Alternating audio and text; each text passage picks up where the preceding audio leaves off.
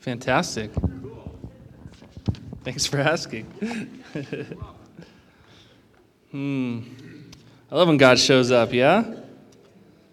Praise God. Thank you, Jesus. So, we're going to continue on in our Healthy Family series here.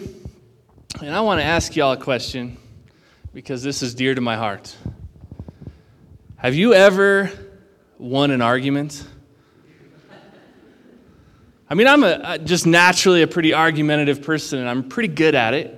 From the time I was young, I was learning. I was watching my family, my parents argue, learning from lawyer shows, right?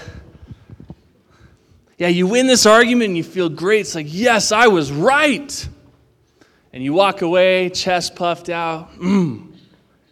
But I have, some, I have some other questions that I feel like God has begun asking, at least me, over the years as I've won several many, way too many arguments. Here's some questions. Sean, but, but did you lose anything? You won the argument, but did you lose anything?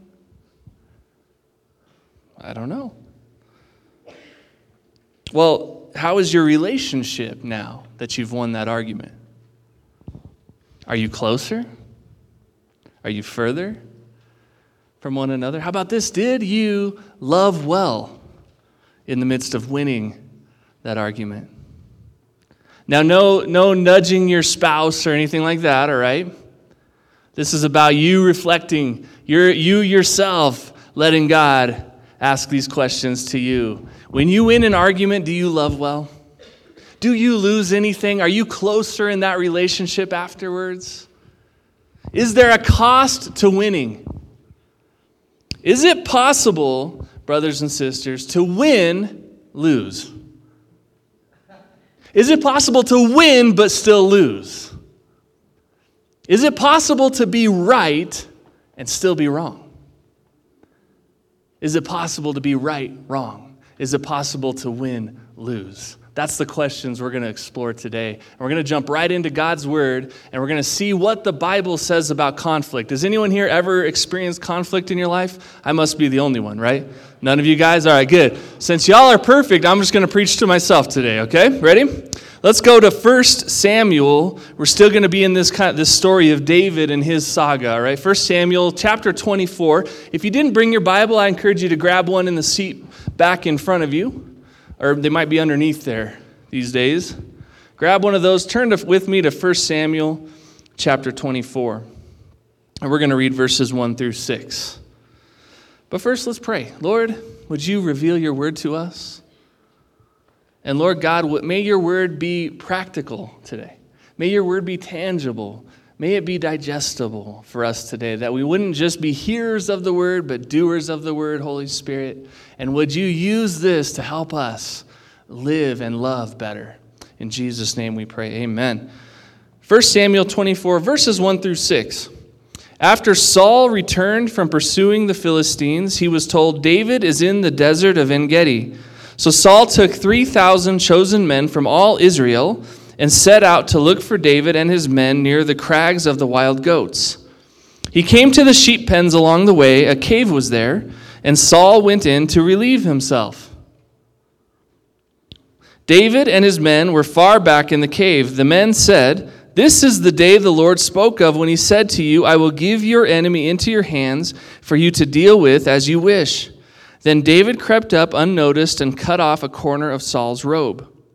Afterward, David was conscience stricken for having cut off the corner of his robe. He said to his men, The Lord forbid that I should do such a thing to my master, the Lord's anointed, or lift my hand against him, for he is the anointed of the Lord. All right, so to catch us up a little bit on this story, so David's been living in the in the palace with Saul. He's been serving Saul, playing music when Saul goes crazy with the demonic things that are happening there. But just being this, this warrior for the, the kingdom and being this servant for the king. But that did not please Saul. Saul is becoming jealous. Saul is becoming a raving lunatic. And now we've reached a point in relationship with Saul and with David where Saul is chucking spears, trying to pin David against the wall. Now, y'all have some conflict. Let me ask you who here is getting spears chucked at him? Not as many hands were raised. Okay, good. So we, we understand that this level of conflict might be at a deeper level than some of our conflicts that we're going through right now. Amen? Okay, good. So we have that understanding. That's fantastic. So David has decided to flee. Pretty smart decision. He's not going to stick around and see if Saul's aim gets any better, right? I think that's smart. So he takes off, he runs, he has some men, and they go and they stay in this cave. And now Saul, he's fighting the Philistines, he's chasing them away, but he's also has this motive that he's going to kill David. He's going to take David out because David is now a threat to the kingdom.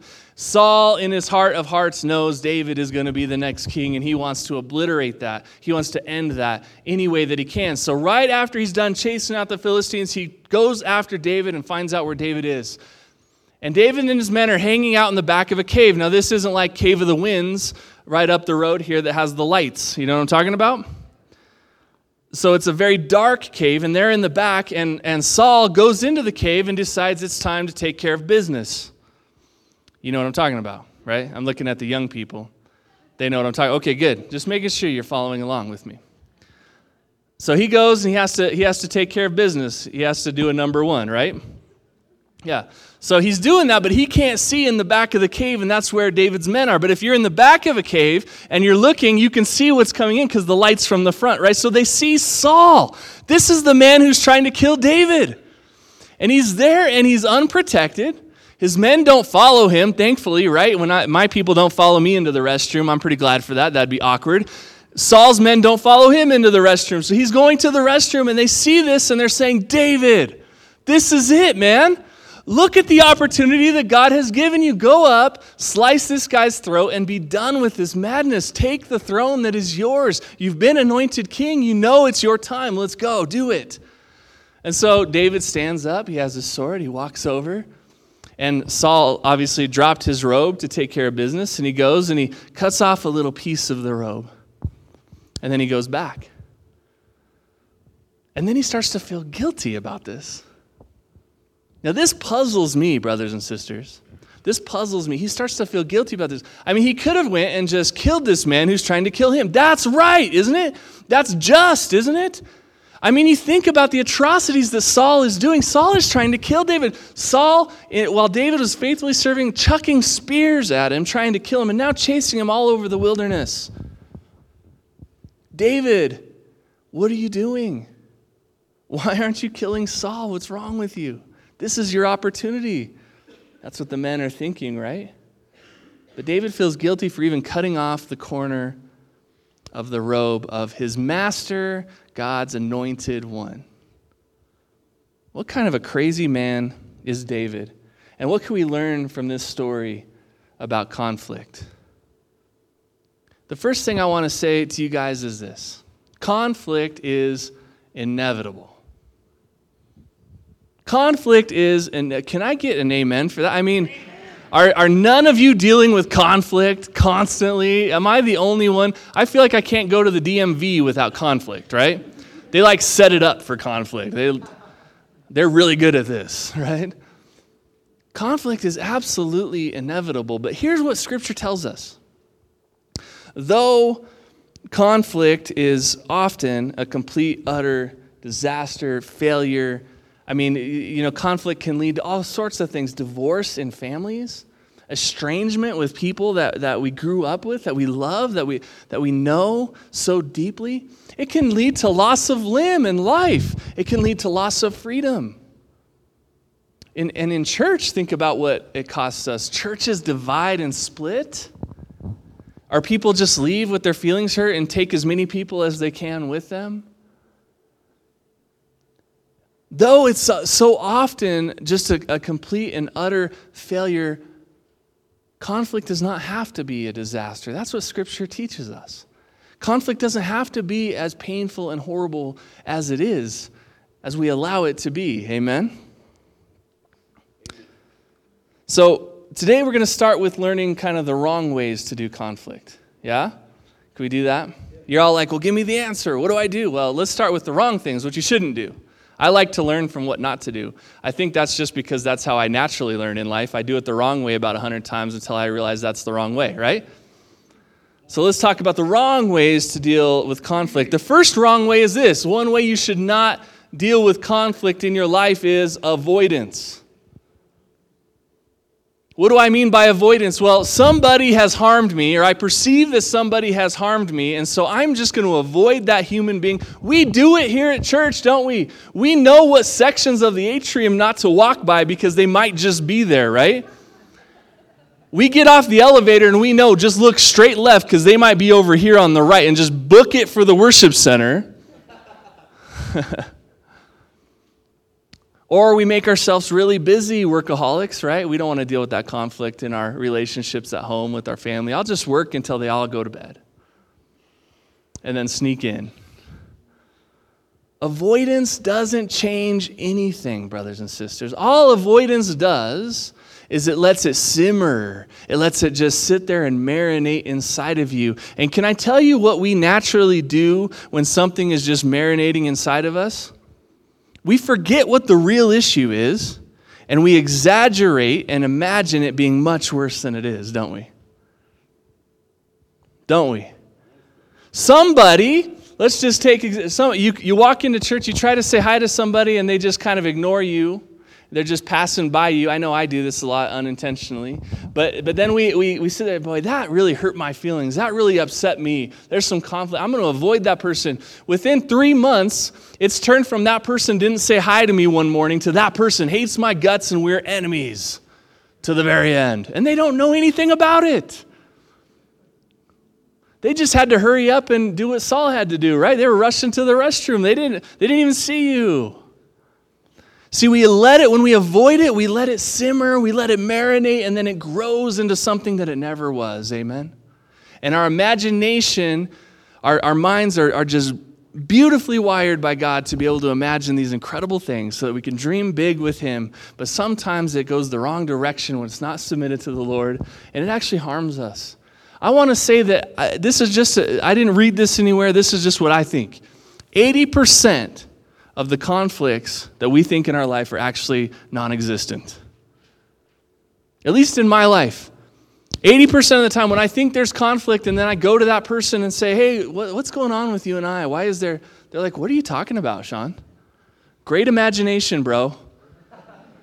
way, to, way to make that one up because it's not really there. Or maybe there was a wrong, but that wasn't their intentionality. Amen. And, and just not avoiding itself can, can just stop it, can cut the head off the snake of that conflict. You tracking? Next thing we shouldn't do in conflict, the next wrong way is vengeance. Get even, right? Don't get mad, get even.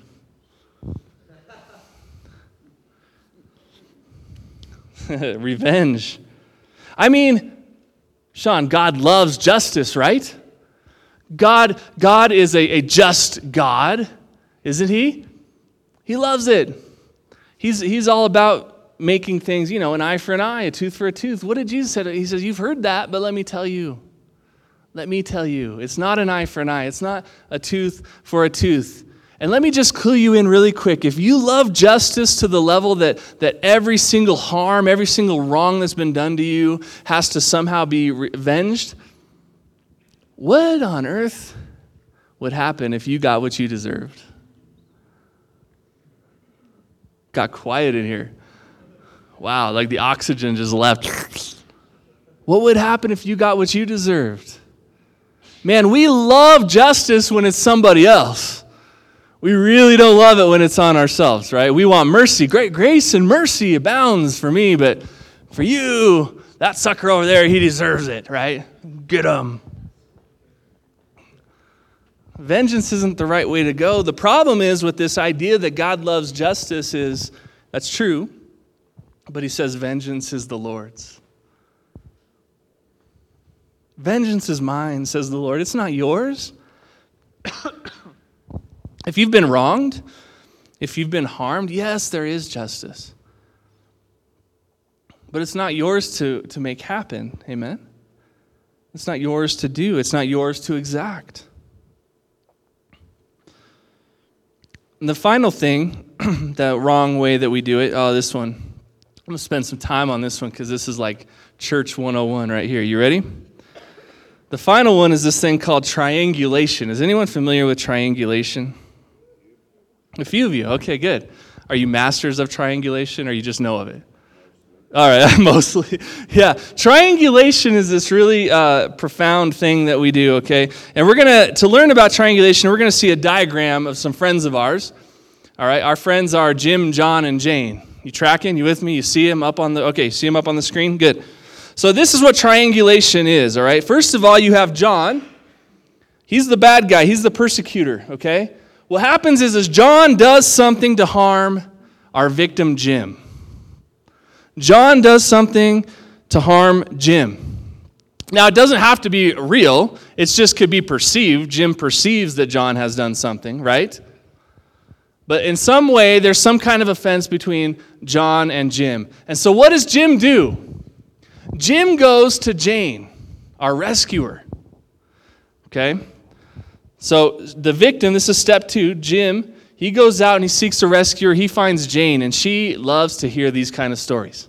Do I have anyone in here who loves for people to come to them and tell them all their problems? Don't raise your hand.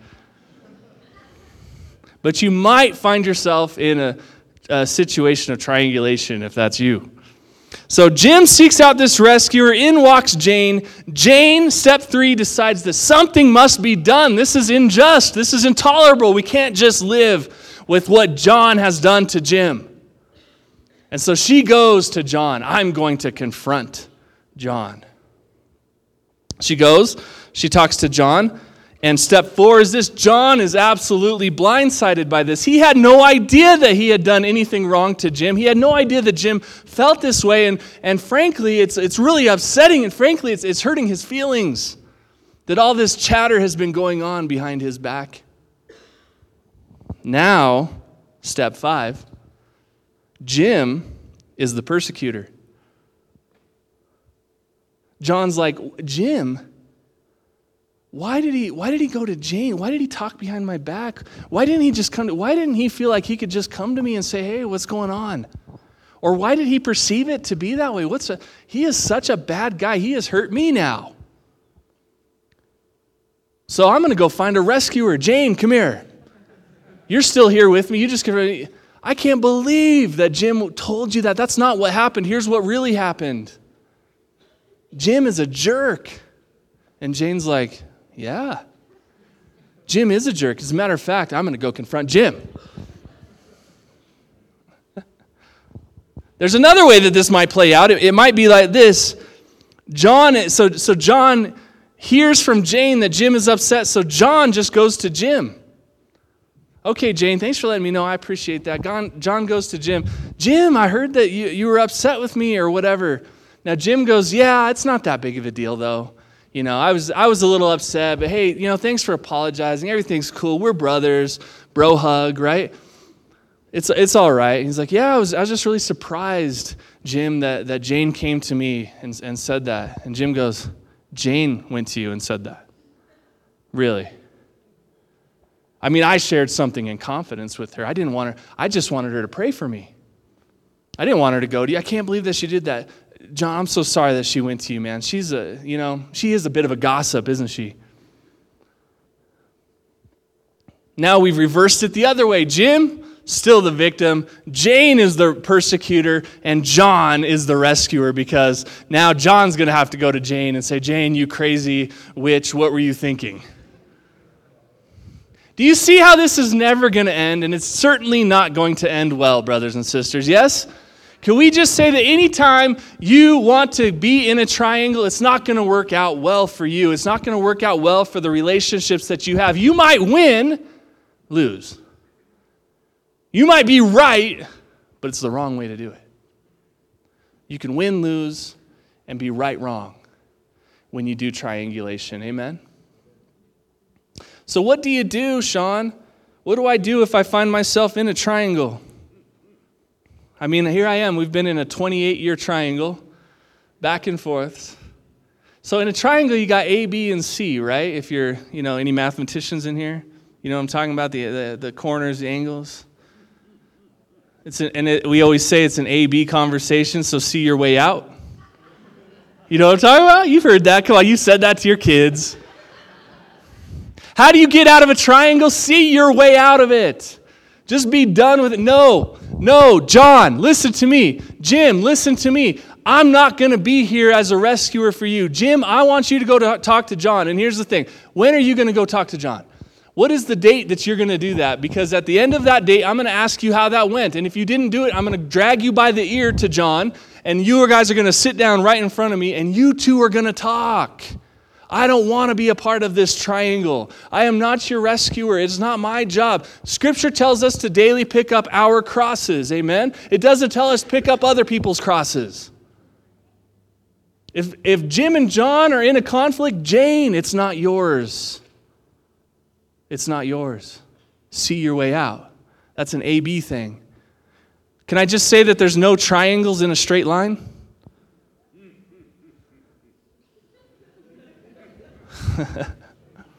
there's no triangles in a straight line. You can't do it. But there is a right way. Shall I show you? Soon. It's coming up. Soon. Let's go back to David for a minute. Let's go back to our friend in our story here, our hero. If David avoided this conflict, Saul wouldn't have been given a chance to repent, nor would David's future kingdom recognize that David was a man of God. I want you to think about that for a minute. Israel needed a warrior king, amen? There's all these attacks going on, there's all this fighting. Let me tell you what Israel didn't need is a coward king. I know it's a strong word, but when we are just people of avoidance, there's, there's a little bit of cowardice in there, isn't it? We, we just don't want to deal with the, with, with the pains of, of, of, possibly this conflict. It's scary. We don't want that. If David had avoided this conflict altogether, he would have been perceived as a coward and he would not have secured the throne. His throne would have always been in question. What if our friend David, our hero in the story, had enacted vengeance right then and there? He could have. The men were telling him, I mean, they were using scripture to say, This is it. He's been brought to you. He is, he is placed under your feet. Go right now, stab him, get this over with. What if David had enacted vengeance at that time? This is really interesting, brothers and sisters. If he took the kingdom by force, there would have been so much bloodshed. You would have had David's people and you would have had Saul's people, and they would have just been at constant war. Amen? And what would have happened is, is simply David would have took the throne uh, and the palace, and, and Saul's people would have left the palace and went in hiding, and there would still be war and conflict, right? There would have been really no resolution. It would have just been a flipping of roles that would have taken place. And at the same time, David would have set this precedent that you can kill God's chosen and anointed one. You don't like the way that someone is, is kinging, so to speak, you just kill him, and then someone else can take the throne. What do you think that would do to David when he was on the throne if someone didn't like the decisions he made? He set the precedent. It's okay to kill God's anointed one, it's okay to kill the king of Israel. You can do that. If David would have enacted vengeance, vengeance would have been enacted upon him, I promise you. Jesus said it best. He says, If you live by the sword, you die by the sword. Remember that? He told Peter, Put that sword away. What are you doing? This isn't that kind of a kingdom. We're not that kind of people. That's not how we handle conflict. Amen? That's not how David handled conflict. In fact, David was so set on not enacting vengeance that he felt guilty for cutting a little tiny piece. I, that robe must have been so big and so fluffy and so purple and so royal that I bet Saul wouldn't have even noticed. He wouldn't have even noticed, but David repented. David felt guilty for even doing that. He didn't enact or, or exact vengeance, and it's really good for his future that he didn't do that. Amen. God took care of that one, didn't he? You just read, read a little bit into the end of 1 Samuel, beginning of 2 Samuel. You'll see how God did it all. God took care of it. David didn't have to do a thing that went against his conscience in this time of his life to become king. Isn't that amazing? You can resolve conflict, brothers and sisters, without having to do anything that your conscience would object to. Isn't that good news this morning? Now, our hero here, what if? Now, you can argue, I think, that there might have been a little bit of triangulation going on with David, right? You got Jonathan, that whole situation. But I'd say here's the difference David didn't want Jonathan to rescue him. There was a difference in the heart. So I want you to hear me clearly. It might not, if you're in a midst of a conflict, it might not be a bad idea to get an advisor around you. It might not be a bad idea to get somebody that you trust who can speak into the situation, but check your heart. If you want that person to be a rescuer, you are starting triangulation. And, and we could say, okay, well, I just want, I just want them to pray for me. Or, or worse yet, we just need to pray for so and so because he's been hurting people. But what we really want in our heart is triangulation. What we really want to do is raise up this army against that person. If that's your heart, don't do it. Keep it between you and them. Don't, go to the Lord with that. But it might make sense to get an advisor or someone, maybe a spiritual mother or father, to speak into it. But it better be the type of relationship where they can challenge you. It better be the type of relationship where they can look you square in the eyes and say, you know what? You're wrong, and here's how you're wrong. Do you have people like that in your life? I hope you do.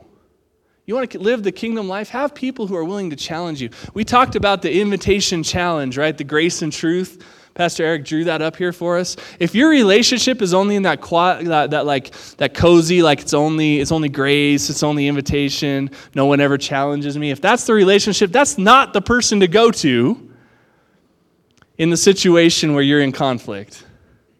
Right? Go to the person who's going to tell you the truth. Go to the person who's going to tell you how wrong you are.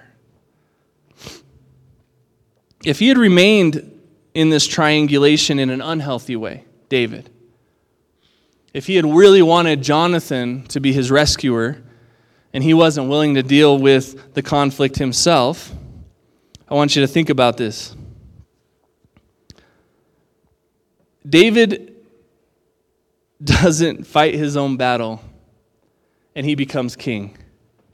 Jonathan fights the battle for him, but David becomes king. If you're a Saul follower, if Saul was your man, if Saul was your king, right? We're in the midst of this like political season in America, right? Where it's like us and them, right? And and your us might be different than my us and and that's just the reality, right? But this was an us and them situation too. There was those who were for David, there was those who were for Saul. If, if David didn't fight his own battle or let the Lord fight the battle for him, but Jonathan did, Saul's son, tell me that that would have been a secure throne. And tell me that that would have ended the bloodshed. And tell me that there would have been peace in Israel after David took the throne. It couldn't have happened. David knew that he had to carry his own cross. He went to Jonathan. He had an advisor. He had someone who loved him well. We were talking about that. That's important, friends. And it's important to have people like that that you can even bring into these kind of conflict situations. But he didn't ask Jonathan to rescue him. And by the way, being a, a you know, spiritual friend like we're talking about, don't rescue them. That's the worst thing you can do. Don't rescue them help them, guide them to go to the Lord and let God be their rescuer. And, and Jonathan kind of did that, and, and David received that. David fought his own battle. And therefore, when God did it, David and the kingdom had peace. Amen? Now, the right way. Shall we? Okay, Sean, we've learned enough about the wrong ways to handle conflict. Let's talk about the right way to handle conflict. Let's do that. Let's see if Scripture has anything to say about conflict. Do you think it does? Yes. Oh, you guys are so smart. Man. Let's turn to Matthew chapter 5. You have time because I'm turning there too. I forgot to bookmark it. Matthew chapter 5, verses 23 through 24. Now, listen, this is if you are the offender, if you've wronged somebody. You ready? Have you ever wronged anybody? No one in here, right? We don't need to listen. We just skip this one. Oh, you have wronged people. Okay. Me too. Matthew 5. Am I in the wrong? There you go. Yeah. Therefore, if you are offering your gift at the altar and there remember that your brother has something against you. Now, has something against you doesn't mean that you have to agree that you did it. Amen? It just means that you know that they have something against you. And it might not be that they told you, it might be the passive aggressive thing, and that's how you know they have something against you. So leave your gift there in front of the altar. First, go and be reconciled. That's a cool word that we're going to be talking about the rest of our time here. First, go and be reconciled to your brother, then come and offer your gift. Where's the triangle in that? First, go and ask somebody if you actually did anything wrong, and then go to them, right? First, go and find out that you have a bunch of friends who also think that they're really rude for having something against you. And then all of you go. First, just avoid it, pretend it didn't happen, and leave your gift. You're at the altar, right? First, go and make sure you make their life really miserable because they have something against you and they shouldn't do that. They're so mean, they're so rude. Then come back and leave your offering. That's not what, no, God says go and be reconciled. Go to that person, straight line, no triangle. You go to them in private. Hey, man, I, I can just tell that, that we're, there's something with us. What's going on? Can we talk about it? Can we, I, I just want to, if I've done something, and there's a level of humility that you can have, amen? If I've done something, please, I, I want to know about it. And I ask for your forgiveness. Is anyone in here, do, they, do you believe you're perfect? Now, now, here's a question. The people who have something against you, do you think they think you're perfect? So it's not a secret. Okay. Uh, so I can talk about it, right? It's out in the open. Nobody believes you're perfect, brothers and sisters. They're not going to be shocked if you say, Man, I made a mistake. But what continues to harm is when you refuse to do that. Amen. Let's continue on in Scripture. Just turn over to Matthew 18 with me. Matthew 18 is one of the. toughest things in Scripture for me sometimes. Here it is 21 through 22.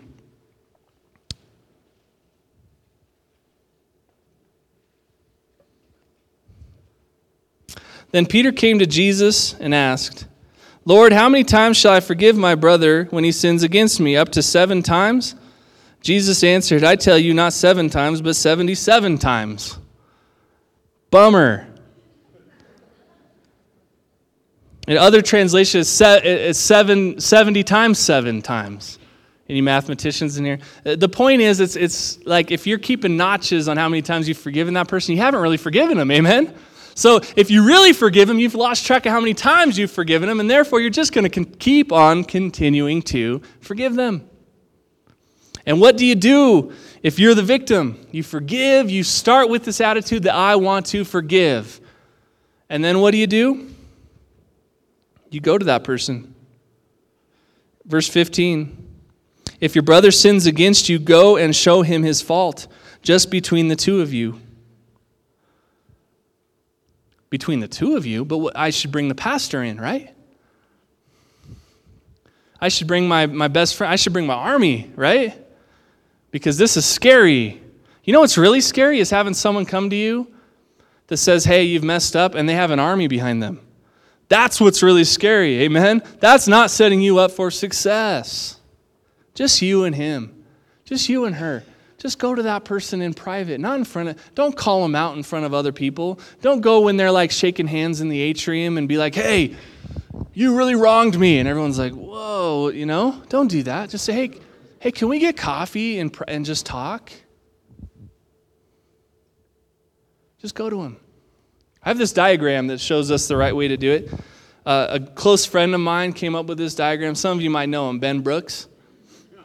Okay, cool. Can we pop this diagram up? This is a diagram of reconciliation. There you go. Can you see it? It's got our scriptures there. So you have the offender on one side, and then this is the, the person who uh, has been offended on the other side. And notice that both have a scripture that says that they are to go to the other one.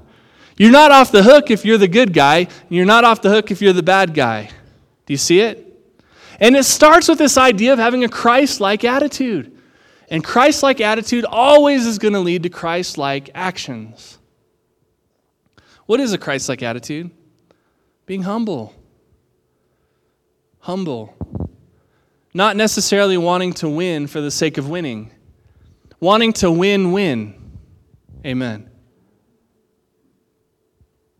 Wanting to be right, right, not right, wrong. Definitely not wanting to be wrong, wrong. Sometimes we find out we've been wrong, so we better be wrong right. In other words, we're wrong, but we do it the right way to make it right. You tracking? If you're to go away from the other person,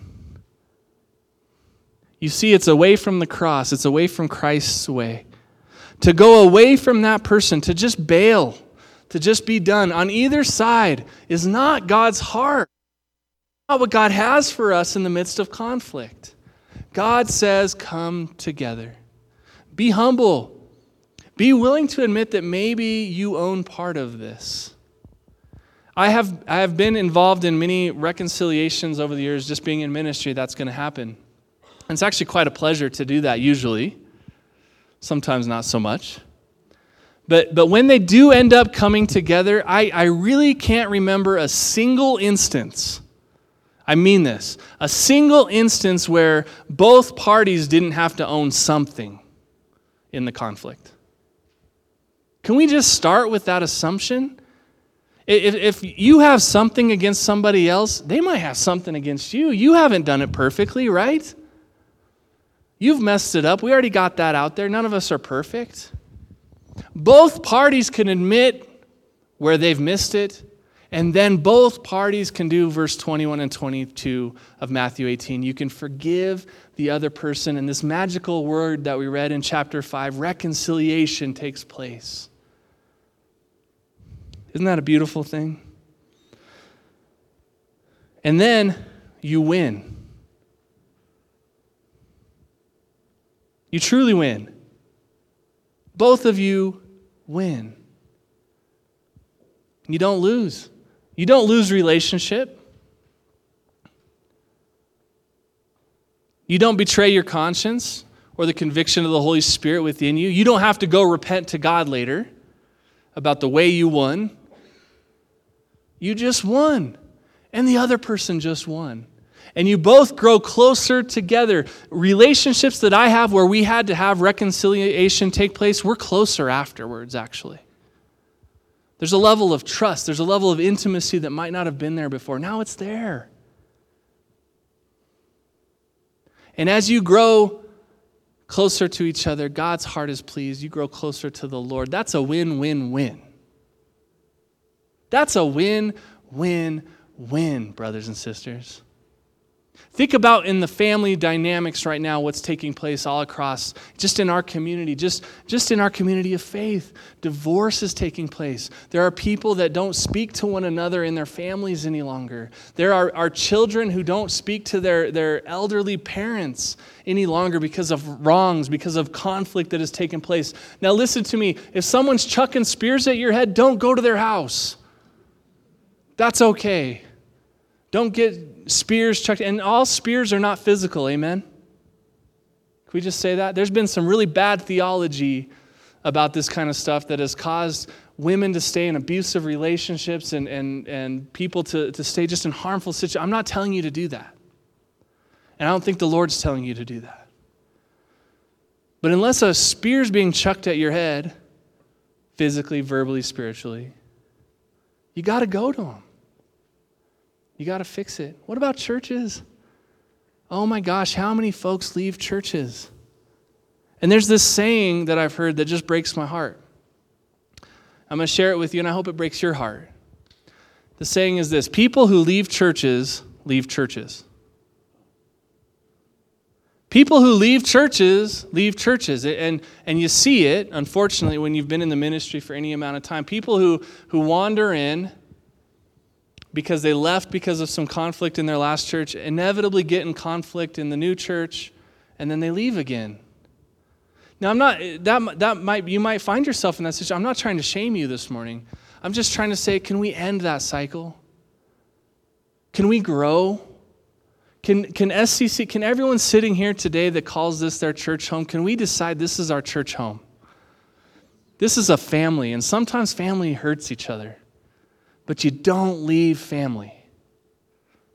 You work it out with family. You have fierce conversations with family.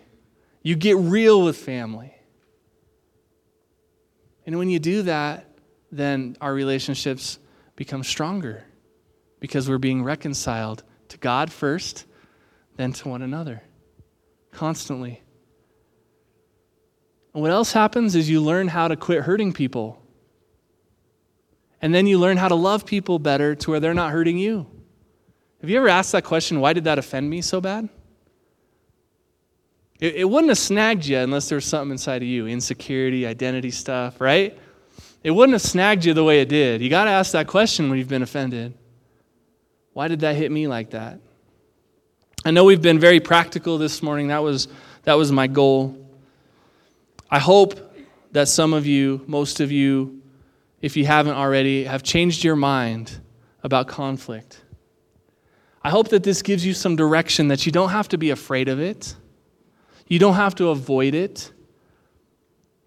Just because you're in conflict doesn't mean you have to sin. And just because you're in conflict doesn't mean you have to sever relationships. There's another way. There's another way.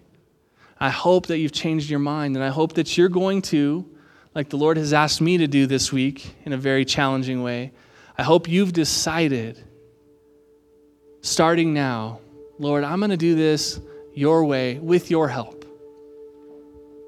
I'm going to do this the way Scripture says to do it with the help of the Holy Spirit. Now, is the Lord speaking to you about some real situations? We talked about the hypothetical Johns and Jims and Janes, all those jerks. What about the real jerks? Maybe you're the real jerk this morning.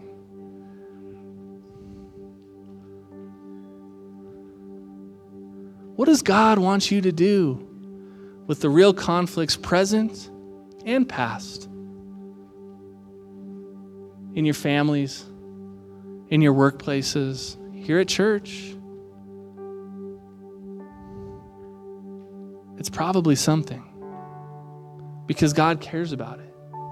God cares about unity. God cares about people being reconciled. And for nothing else, God wants your heart to be free of it. Some of us are just carrying luggage everywhere we go. And it's so heavy, isn't it? Aren't you tired? Aren't you tired of being bitter? Aren't you tired of not knowing where you stand in your aren't you tired of, of just stuffing the emotions down?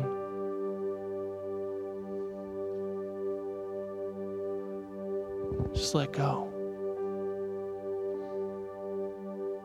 God, you have a way. Just let go.